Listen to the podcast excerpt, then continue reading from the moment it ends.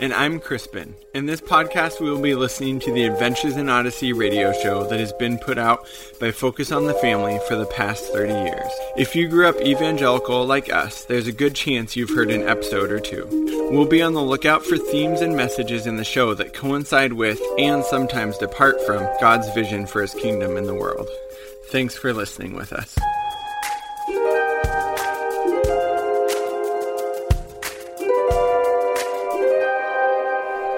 Tonight we have a very special guest with us. Such a special guest. We have someone here to talk on our podcast. Say hi. Hello, And do you want to say what your name is? my name is Ramona, and um, How wait, Ramona, how old are you? I just turned nine. Yeah, and do you listen to Adventures in Odyssey sometimes? Yeah. Okay, great. So we wanted to just have you on here to ask you a quick question, which is, you know, what are your favorite Adventures in Odyssey storylines? Because we let you listen to some of it, right? Not all of it, because some of them were kind of weird, right? Yeah. Okay. So Ramona, she wrote down a list because you enjoy reading things, don't you? Yes. Okay. Um, a few of my favorites are Easy Money, Broken Window, and The Great Wishy Woz. Oh, very cool. What are, what are the things you like about those? Well, well, I like about Easy Money is like, I guess how You don't know why you like it. That's okay. Yeah, That's okay. Just, you I just like, it. it. Okay. yeah. Do you like musical Odyssey? Isn't Wish the Great Wishy Woz a musical? I guess it is, and I like it, and it changes the story up a bit. So, who's your favorite character? Um, one of my favorite characters is Connie, and what I like about her is that she's nice, but sometimes she bickers with Eugene. Yes. Connie is pretty cool. Yeah. Okay. Anything else you want to say on our podcast, Ramona? And not really. What's your least favorite thing about Adventures in Odyssey? Or your least favorite character? Hmm. I think one of my least favorite characters is maybe Glossman. Mm, Oh. Philip Glossman. And, Yeah. and isn't there one or two that has made you feel kind of s- scared or something? I don't know. I don't think so. Okay, good. Good. Do you think you'll keep listening to them for a little while? Of course. Okay. Do you think it's weird that your mama and baba do a podcast about Adventures in Odyssey where we talk about some of the not so great things about it? And not really. Okay. Okay, well, thanks, Ramona, for being on our podcast. Now it's time to go to bed. So Okay. we should clarify that that's not how she actually talks. That was her. Uh, Danielle told her yesterday while she was reading that she has a silver tongue. Is that what you yeah. told her? Uh huh. That she's really good at reading. So she's really into like writing everything down and reading it right now. Also, as she was walking away, she said, That was awesome. So she really enjoyed podcasting, but perhaps you can't tell. She's very nine years old, Ramona. So, yeah. So, yeah, is that weird that we let her listen to Adventures in Odyssey and then here we are being like, it's horrible? Yeah, I mean, the Great Wishy Woz. I just never made it through, but I think that's a critique of postmodernism. so So she just has some tapes, right? yeah, that we have gotten at garage sales, and we just take out all the ones about like American history and the modesty ones, and mm-hmm. they're just stories. I mean, Focus on the Family is possibly one of the biggest like radio broadcasts in the world, like secular or Christian. They're just a huge deal, mm-hmm. and they put out quality kids radio. right. I feel kind of weird about it, but not that weird because we have two children that will not leave our sides. So every once in a while, yes, they should listen to a tape. I always think about Leave mommy alone. right, which you know we have. She listened to Harry Potter, the first three books. She does that thing. Over and over again. Uh, I think about when she was probably like five. She listened to this one uh, about a miscarriage. Yeah, that's what I was saying. She would remember it, but she forgot. I think. Right, yeah. There's this one where like this boy finds out his mom is pregnant and he's like, I don't want a brother. And then his mom has a miscarriage and then he like has this dream about it, about like meeting the baby. Yeah.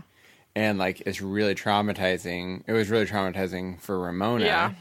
Uh, and she listened to it over and over and over again. And by the end, like something had gone wrong with the tape where like it was like a little bit slower and pitch shifted down. No. Remember that? So it was like kind of like this. No. Like the whole tape. And she kept listening to it. Just I processing. didn't know that. Yeah. Well, so Crispin, we are going to try and do two episodes Mm-hmm. this evening, correct? So we need to get going. Right. We're, so we're so proud of everybody who made it through the last however many episodes we've done of the ties that bind. We are coming close to the end of this series, and yeah, we have we have two episodes to go through tonight, and then we have the last one to get yeah. through. Right. And the last one is a like a is a double episode. It's like an hour long. Oh, is it Yeah. So you're not off the hook yet. great? But seriously, yeah. Um, and we just released the uh, our update one, um, and so our church update, very special episode, and just got an outpouring of emails, and it was so great to hear from all of you. We just really appreciated that a lot, and we are continuing to pray for you. And if you still want to take us up on that offer, you can get, send us an email. Yeah. But we've got to get to it. So, Buck gets interrogated by Detective Polehouse, which they were trying to avoid in the last episode. And then Matthew, who is Jimmy John, talks to Whit about gender, which we will talk about because Whit says that uh, what's her face, Miss Adelaide got it backwards. Buck and Camilla talk, and uh, Buck is basically it's saying like it's not so great being alone; it's lonely. Um, and then uh, Jimmy John and Mark Evan Jackson Parker talk about marriage uh, and what's marriage. Um, and then Eugene uh, starts to figure out who the perilous pen is on the internet. Um, and then Whit and Randall talk, um, and Whit leads Randall to the Lord. And then, Allegedly. right. Sorry. We, yeah, we don't know yet. Uh, Jules finds out that Vance beat up Buck, uh, and she didn't think that he would. And then Eugene and Polehouse track down the vigilantors because they're can't contacting other businesses, which is going to come right. I mean, that is a conspiracy.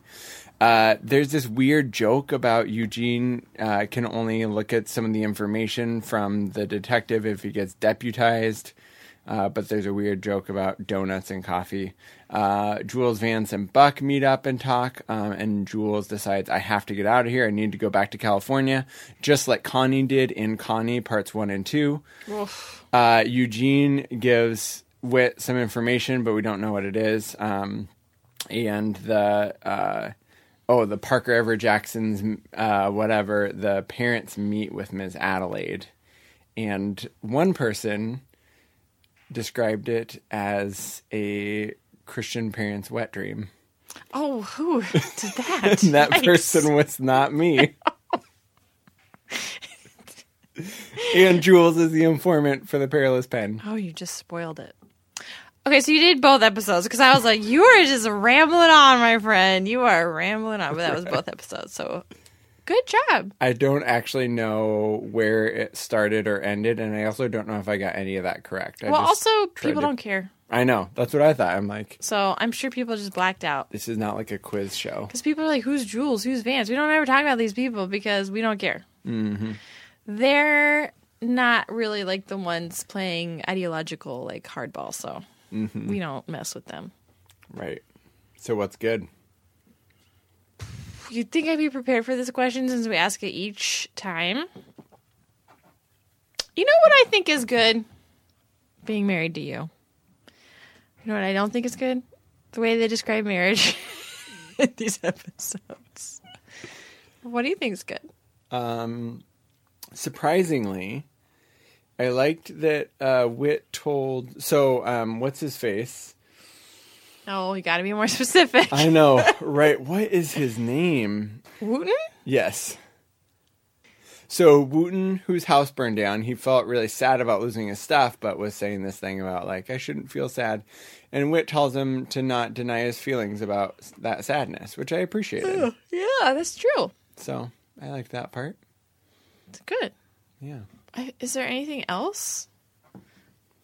Um, I also it's kind of weird, but I actually really like uh, Mark Evan Jackson's character and his conversation with Jimmy John.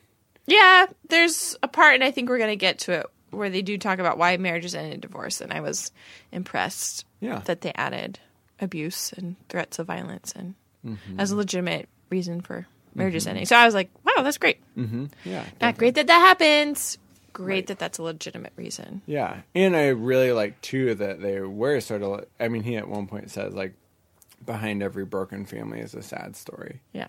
which It's I a like. way better way of framing it. Right, Because yeah. usually it's just like people just make these choices and they want something. They're and that's selfish. Yeah, and that's kind of what this episode is saying about gender, for instance, is like people just want to choose and twist God's plan. Mm-hmm.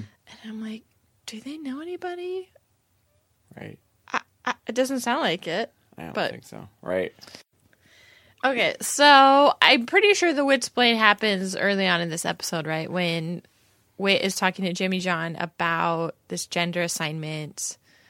And I feel like the kids are still saying, like, we don't quite get why this is a big deal to all you grown ups, you know? Yeah. And Mr. Whitaker, first of all, does he wit splain teachers being illogical and horrible and Mm-hmm. like preying on the minds of young children? What does he say about teachers? Teachers, Teachers are just like anyone else. They're driven by their views. Very few of them intend to be unfair or blinded by their passions, but they can be. but I was like, doesn't Mr. Whitaker see himself in that statement? Well, it's so interesting because earlier on in the episodes, he's like, everything I do is out of my worldview. Everything that I do informs, you know, like my business and how I do things. So, But this is like the white supremacist patriarchal mindset, right? Everybody else has a worldview. Everybody else is blinded by their passions, but not me. Mm-hmm. That's totally Mr. Whitaker's viewpoint. right, yeah. Anyway, so he totally throws teachers and Miss Adelaide under the bus. Mm-hmm. And then he talks about the computer thing, which I think I'm getting a handle on. God hardwired our gender into who we are. The software, as she called it, is how people have tried to twist God's design around. So, what is okay? Let's just stop for a minute. What does it mean to have gender hardwired into who we are? What does that mean? I don't know. That's what I asked you last episode. Um, yeah, I mean, I think that there are Like men are from Mars and women are from Venus. There's two types of genders in the world, and they're just inherently different. And there's this set of characteristics that they tend towards. right. Is that what they're saying? I think so. Yeah. I mean, some people. Well, I mean, you obviously there are like hormonal differences on a spectrum, but that's I don't think what Mr. Whitaker is saying. But yeah, at the cellular level, there are differences. There is a spectrum. Right. It's not binary. Right. Yeah. I don't know what Mr. I don't. I mean, I would. Like even if we're talking about like reproductive organs, there is a variety among people. Right. Yeah, I would be really. I wish Mister someone would have asked Mister Whitaker like, what does it mean to be man, and what does it mean to be a woman? That would have been a good question. I Well, what it means is that there's a hierarchy. That's what he would have said. No, but that's what this is all about. Yeah. You true. can't have a hierarchy if everybody's equal. But seriously, that is what this is all about. We can keep talking about the conversation because he then Mr. Whitaker kind of takes it from gender being hardwired and it's God's design, and when we tinker and mess with it, you know, things get bad. To marriage and stuff, and then I th- he brought up sociologists, which Right, yeah. I found interesting. Uh huh. and what did he say? So yeah, he basically says like, Some sociologists have argued that if you can change people's thinking about what it means to be masculine or feminine, then you can change everything else. If gender isn't part of God's design, if it's something we can choose for ourselves, then marriage and family and even our humanity is whatever anyone wants them to be. But what does that mean?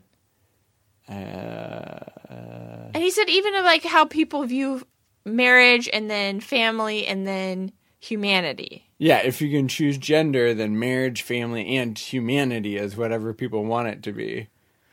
Which doesn't make sense Well, to me. let's. I mean, let's just take a moment and think if this is real.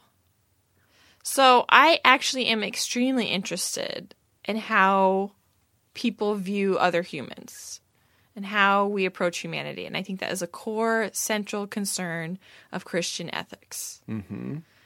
I do not see the connection to if you start to throw rigid gender norms out the window how we then start to not see the image of God in other people. Right. Because right now we are totally in a crisis of humanity. And we have been from day one. I feel like our pastor on, at church on Sunday, at our new church, which we freaking love, which I'm totally surprised by.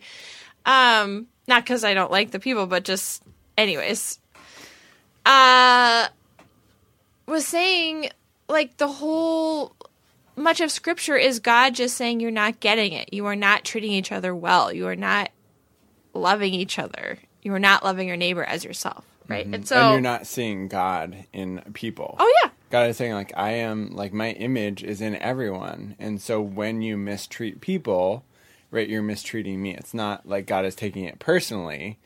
It's like this is what I'm trying to get you to understand is that my image is in everyone. Yeah. And so you need to treat everyone well. So I think being charitable, what Mr. Whitaker is saying he's concerned about is the thing we should all be concerned about. And our, we should be obsessed with it. Our lives should revolve around it. We should change our lives in order to try and approach humanity in a way that Christ would want us to approach it, right? I don't see the connection at all. And I even just think saying vague things like sociologists have said when you throw out mm-hmm. masculinity and femininity, all this other stuff crumbles. Which again, read like redefining marriage and family, why is that so wrong when we've seen in this storyline how Buck like inviting someone into your family is a way we show God's love Right. it doesn't make sense unless you are trying to uphold rigid gender norms because that upholds a hierarchy where one gender is in charge. Correct me if I'm wrong here. No. Yeah. So this is about patriarchy, and I listened to this really interesting podcast, uh, "The Bible for Normal People" by Enns and Jared something or other, and they had on Cheryl Bridges Johns, and she was talking about how I think it was like in like the '70s, and she comes from like a charismatic background, which has some pretty interesting histories with women. Uh-huh. sometimes they elevate women, sometimes they don't. And she was saying in the 70s, they were all sort of like, yeah, th- like feminists won. Like, this is great. Like, we're all equal now. And she said, what none of us saw coming was like the, the new wave of patriarchy that would form. And a lot of it is coming from, I would say, Reformed theology. Do you think I'm mm-hmm. being wrong? No. Yeah. So Reformed theology has really shifted to focus on things like God's design Right. It's for male Grood- and female. the Groods leading the dudes. The Groods, leading you say Groodum? Yeah. Wayne Is that your new? Is that your new catchphrase? Yeah. Because Wayne Grudem started, right, the Biblical Council for Manhood and Womanhood. Yeah. Or And something so, like that. and so all of that was a direct response to feminism, Mm-hmm. to saying the genders are equal, right? And yeah, I, I think more of us just need to be aware that all of these arguments, including God's design, and if you tamper with that, you mess up everything. I'm like, what are they so afraid of messing up? Patriarchy. Yes, Here's my question. I always is, get too shrill so when we talk about patriarchy. so I really wanted to make shirts that said drama queen for the patriarchy. we already mentioned that on this podcast, I believe. No, we just said wit is a drama Oh, queen for the patriarchy. And then I told you in the car that I would love to wear a shirt like that and you were confused, which I agree, it's confusing. Yes. But it just really makes me laugh. Um so Whit is saying sociologists are saying that um, if we change definitions or notions of femininity and masculinity, then we can change everything in society. Which I think is sort of this idea of like things in society need to change. Do you think Whit thinks things in society need to change? Well, I think we talked about this before. Did Whit think things used to be great? Right, yeah. Which I I mean, I would assume that yes. Like, do we need to make America great again? Right. Yeah, I think so. So I think that is what he's when he's talking about this, it seems like he's also dismissing that things in society do need to change. Is my It's changing too fast, is what I'm assuming. right, yeah. So that's another thing that like patriarchal complementarian people like to talk about. Traditionalists, right? Mm-hmm. Things are changing so fast, and like, yeah. things are changing so that more eyes can get on the text, where more people are allowed into these sacred spaces where people have been shut out for so long. Um, not again, not saying that all progress is good. I don't think that. I don't think that, but I definitely as someone who's a woman, right? Like, I am so thankful that more and more people are saying this is bullshit to say that women can't preach, that women haven't been gifted by God in similar ways. And that's not something I want to pass on to my kids. It's not something I want to pass on to my neighbors. You know, so I think just a general Christian ethic is like, is it good news right. not just for me, is it good news for my neighbors? Is it good news for my family? Good news for my community? And patriarchy is not good news. Right. I love what Sarah Bessey says. She says, you know, patriarchy is not God's dream for the world. And patriarchy is Whit's dream for the world. Mm-hmm. And focus on the family's dream for the world. Right. It's yeah. just good to call that out.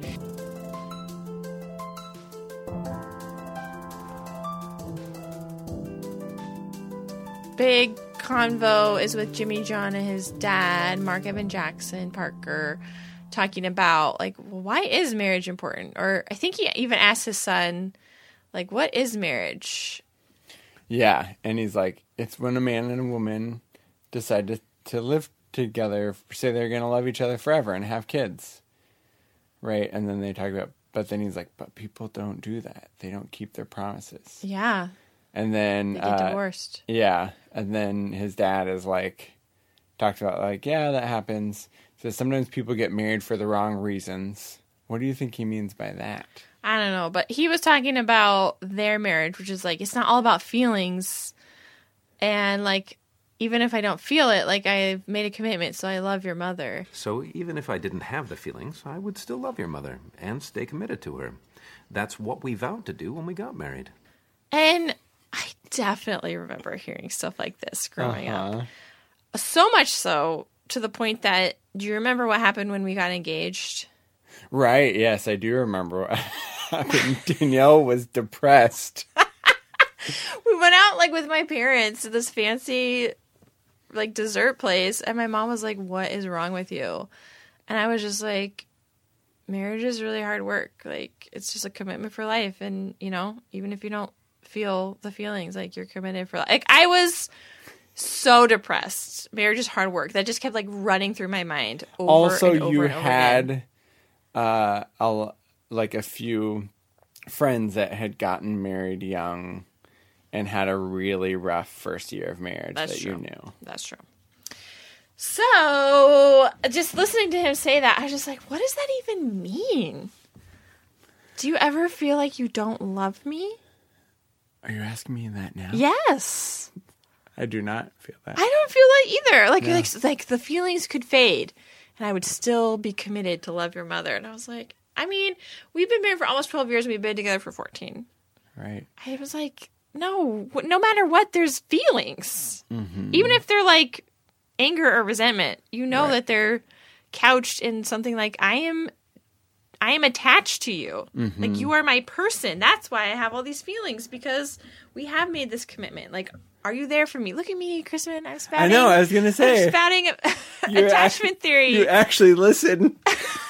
Crispin made me do couples therapy this last year for Mm-hmm. the first time. It was interesting. I almost said fascinating, but it wasn't fascinating. It sucked, and then it was really great. Yeah. So I just thought, what a dour way to talk about marriage. Right. It made me think about we went on a beach trip on Saturday and we ate at this restaurant and there was this couple Ugh. Right next to us, one of those awkward things where they're basically at the same table as you. And we we're We're like separated by a sliver of air. Right. And we were talking about, you know, talking with our family, you know, our kids, blah, blah. And it was this couple, like in their like mid 20s, and they did not say a word the entire meal that they shared together. And she was pregnant. Not a word. And it wasn't even like, it didn't look angry. No. It looked disinterested, Yes.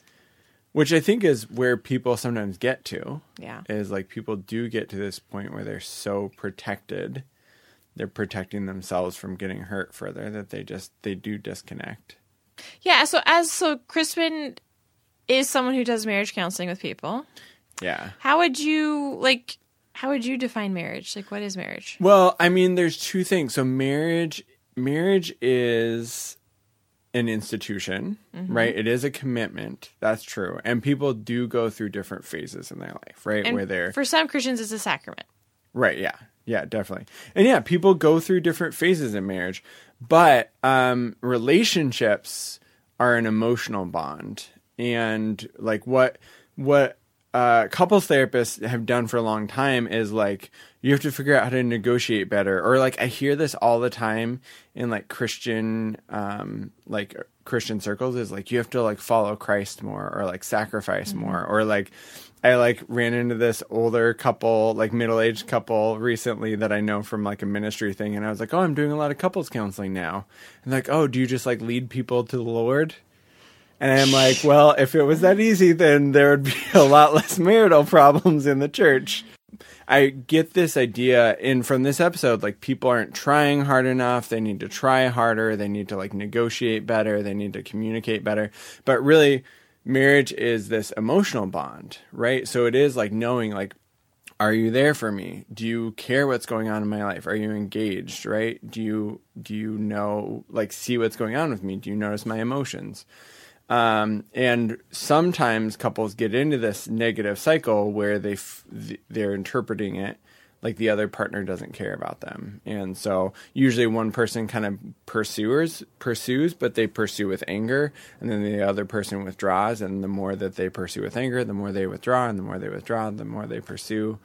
Um, and then yeah, they get to this point where it's like I don't like this relationship because I don't feel connected to you. But really, under all of that is like they really want to be connected, and I think that's what marriage is. Is So I like that so much better than saying like marriage is about making a commitment and living up to your promises. Like that's really intense, especially if things are not going great. But you're mm-hmm. saying like when you actually look at psychology behind it, it's about connection. yes, right, totally. Which Such better language to use. yeah, right. And people lose. It's when they lose connection that they feel like they want to get out, right? Yeah. Which makes sense. Yeah. Um, and I think yeah, the church could do a lot better job of like educating people about what's going on and and connection thrives in certain situations. So, Mm-hmm. I mean, I am quite a traditionalist in some people's views. Like, I'm 100% pro monogamy. I'm 100% making commitments and vows in front of a community of people who will hold you accountable. Like my one of my favorite books on sex because like most Christian books on sex and marriage, like they just sound like gibberish to me. Mm-hmm. But Lauren Winner wrote a book called Real Sex where she was basically like, yeah, don't sleep around with people before you get married because like everybody needs to know who you're having sex with. And so like making a vow to people in front of other people means they're just going to hold you like accountable. Like, hey, don't have sex have with the other person because we know you're be with this person, and that even down to does create stability for kids and for enemies. communities and for entire neighborhoods to therefore flourish. It's not just about making a commitment to one person. It's Mm-hmm. it's about flourishing for everybody. And I'm like, yeah, that makes absolute Mm-hmm. sense when, especially looked at in light of history. But going back to like, why is this such a common thing in conservative spaces to be like, marriage is hard work. Just make a commitment. Yeah, the feelings will come and go and probably go, but you know, love is an action and everybody needs to do this. For me, I think the more dark side of that is that rhetoric is used to keep women in abusive relationships. Mm-hmm. Yeah. And also, I mean, the church has done, I mean, the church has not done a great job in understanding psychology and keeping up with like what do we understand about relationships. And so yeah, it's just like grit your teeth and bear it, which is I think not a great way to go through life. Yeah. But really like we do like as humans we want a person that we can go to that we can feel safe with, that we can feel connected to, that are there with us during stressful times. And that is what marriage creates. It, I mean, it creates an opportunity for that to happen. And I even think about like some of my favorite couples therapists, like uh, another Whitaker, Carl Whitaker, who. Another Right. Mr. Whittaker. Um, he was a crazy guy. Actually, he like wrestled people in group therapy for like the best chair. Yeah, he was really insane. But You're not supposed to use those words, I don't think. That's true. but talking about uh, how, like, thinking about sex and how sex in monogamy is it's it's a safe adventure. Um, oh, I was hoping you would say that with a straight face. Right, but you're could giggling, turning red and giggling. but yeah, This I mean, it, is a great adventure. But yeah, I mean, it is, you know, it does create that sense of safety. And when you have a community supporting you in that, that's great as well. But if it's just like, oh, well, you just have to, especially in evangelical circles where you have to, things have to look good on the outside mm-hmm. and you can't share problems going on. yeah, that sucks. That's a recipe for disaster. Right. Okay, we've totally solved all marriages. We've totally solved this issue of gender. What next, Crispin? Um, well, oh, Yeah, there's a there's a there's an awful convo we have to talk about, right. right? The Randall thing. Yeah. So basically, Whit uh, visits Randall again. Um, and Scrabble. they bring up his sister, Miss Adelaide again, Rhonda. Well, kind of the same thing as last time. So Miss Adelaide is just being a drama queen, and she's a part of the Vigilantors. I thought it was fascinating. They said they have a textbook basically that they use, down to even like calling their opponents names. But like, what's the first thing that popped popped into your mind? Feminazis. Libtards. Mm-hmm. Mm-hmm. right. Like, conservatives are the ones. Right. What are some names that progressives have for conservatives? I don't know. You came up with preservatives, but I don't think that's caught on. no. You know? Racists. Oh. that's good. I'm not necessarily equivocating. I'm just saying that that's what Right. like liberals would say. So Randall is basically like again their stand-in gay character being like, yeah, these liberals are just they just have a playbook and they're just using it mm-hmm. and but for what? Right. I mean, Whit s- sort of said earlier that Miss Adelaide must really believe she is the right way of viewing things. Mm-hmm. But Randall doesn't say that. Right. Yeah. What really bothered me is at one point he they're talking about like you know she hasn't always been this radical. My illness triggered something in her. You know, as though She's such a snowflake. Right, yeah. Brother dying of a terrible disease. She's being so emotional about it. Yeah, somebody on Twitter mentioned like, are there no like retroviral drugs in Odyssey? Maybe they re- withhold them. It's like AIDS can be treated now. oh, if Mr. Whittaker was in charge, he would withhold them probably, because people need to suffer the consequences of their sins. Right. But he would be there to play Scrabble. Yeah, he would, and to lead them to the Lord. So this is like the convert, the deathbed conversion scene, right? Which we all heard a lot about growing up. I did, mm-hmm. Right? It really reminds me something about Not this, one in particular, Right. This reminds me of like the like those Christian movies that I watched when I was a kid. Yeah, totally. Right, that like that scene, right, where Are they're you bad. scared to die, Mr. Whittaker? Doctors have figured out that I'm, I'm running out of time. Oh, I'm so sorry, Randall. I'm afraid, Whit. I don't want to die. Are you afraid of death? Basically, is what he says. Right, yeah. Well, no, because of my faith, I'm not. Gee whiz, that'd be really nice if I could have that. Well, let me tell you. And then it fades out to that music. My faith helps me not to fear it too much. Some faith. We could talk about it if you want, now or later. Now'll be a good time. I don't know if I'll have a later.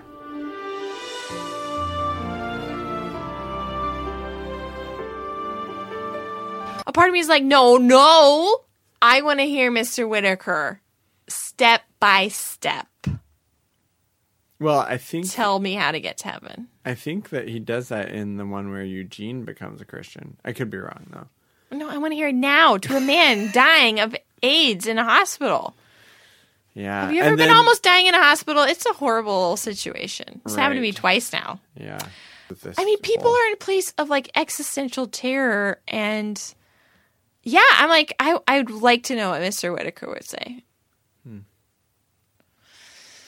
Yeah. Especially if this guy went to Sunday school and learned so much from him, you think he'd already know, right, Crispin? Good point.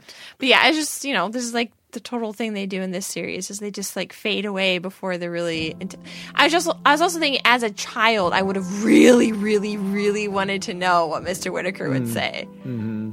and they just fade out.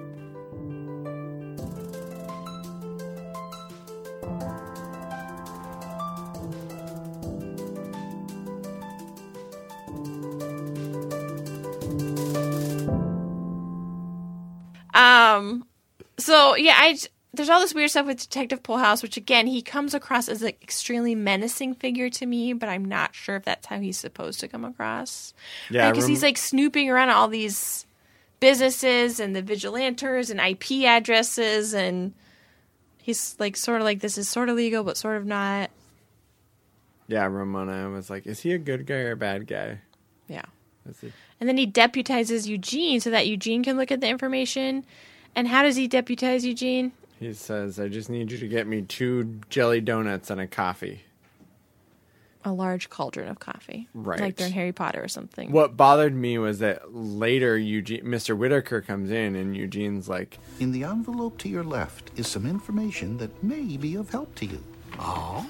But you can only look at it if you provide Detective Polhouse with two jam donuts and a cauldron of coffee. He needs to deputize me? And he's like, he has to deputize me, which tells me that Mr. Whittaker is very used to working with law enforcement. He's totally a, a narc. Also, that is not how you deputize someone. I don't even know what that Did you look it up? No. okay. But I think that gives you like some sort of legal responsibility and power or something. Power just can give power to other people to whoever it wants. That's terrifying. That's the moral of that story. And The moral then- is that the detective only gives power to the other white men in the Right. story.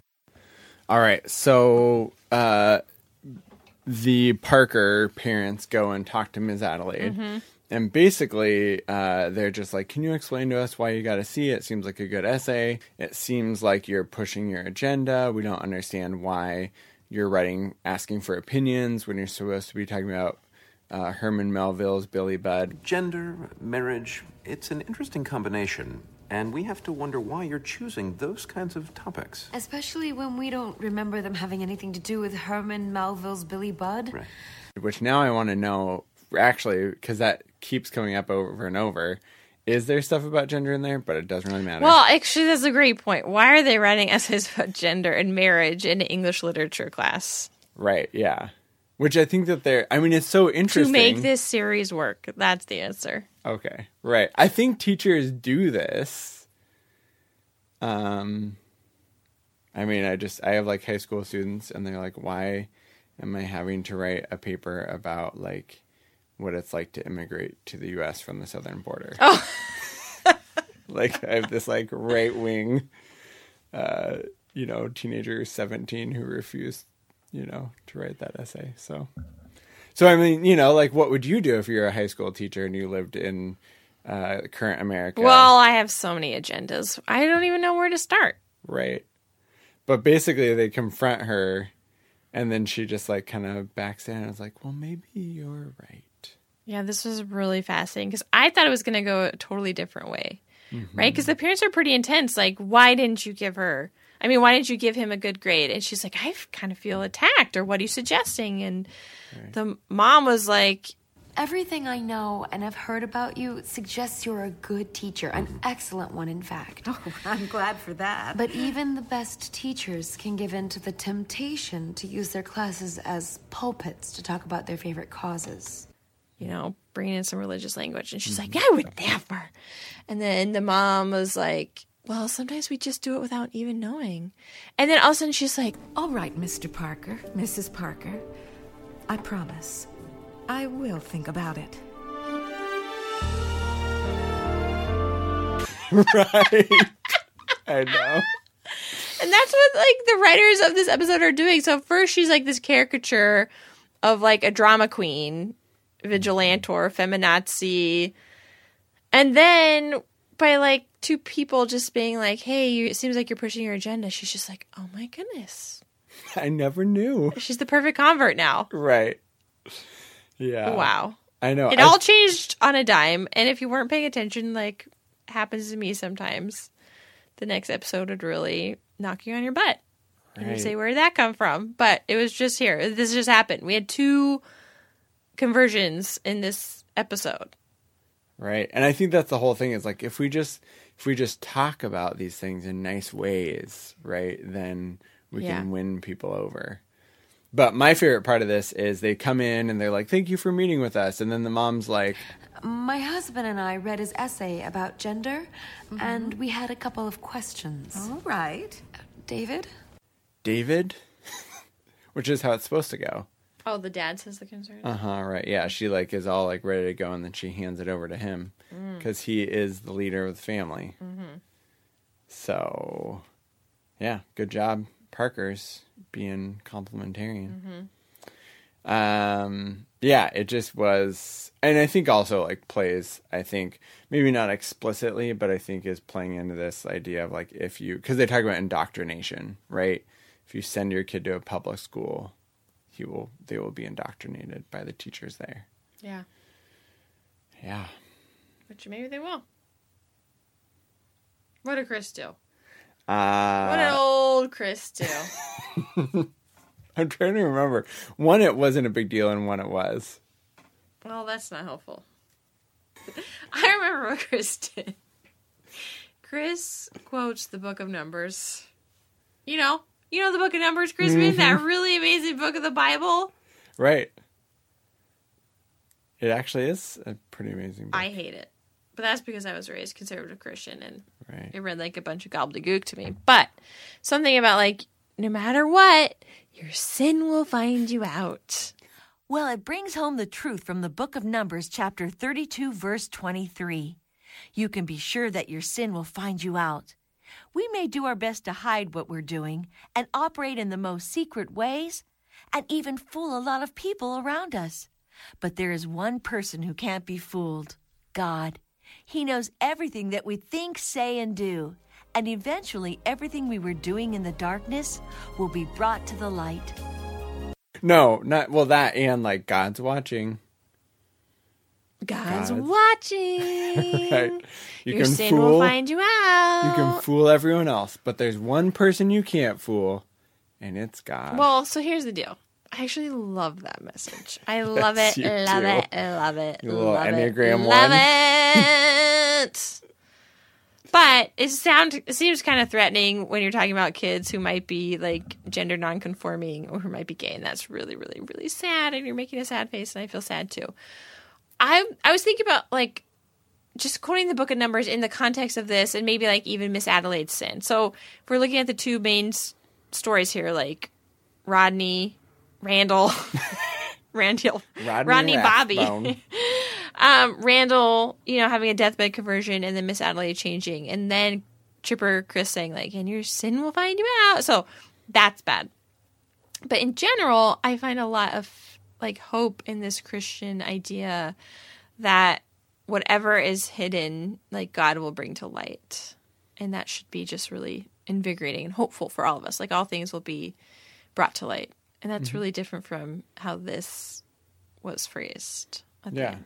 right. I mean, do you mean like you'll be punished for what you've done in the dark? no but everything will be brought to light Yeah.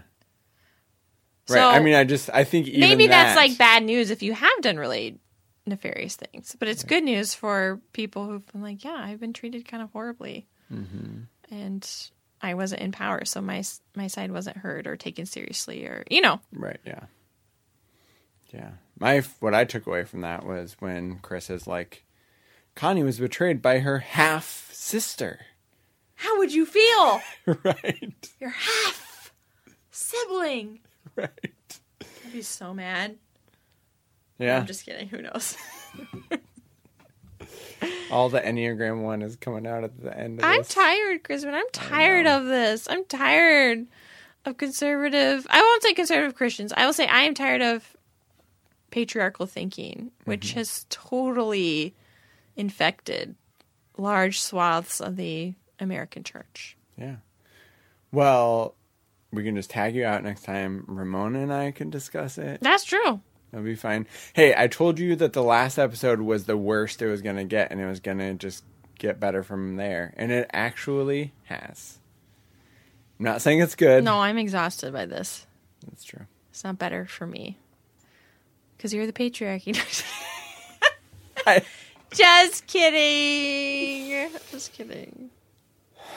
Yeah, we'd love to keep getting emails from you guys. Uh, we'd like to maybe collect some questions for our final episode. We should, since we didn't have time, we should tweet out the Focus on the Family questions on our Twitter account Ooh, yeah. when this goes up. There's some good ones. Yeah. Yeah. Yeah, so you can find us on the interwebs, prophetic imagination station at gmail.com, prophetic imagine on Twitter, and y'all are the best. Yeah. We're going to make it. I feel like this is the last mile One of the marathon. more episode. Right. Which one one more episode is not a big deal. No. Except if you've already done a whole bunch of other episodes. That's true. We'll need to treat ourselves after we do it. yeah. That is what we need some feedback. How should the prophetic imagination station team I don't know why I call this that. Why?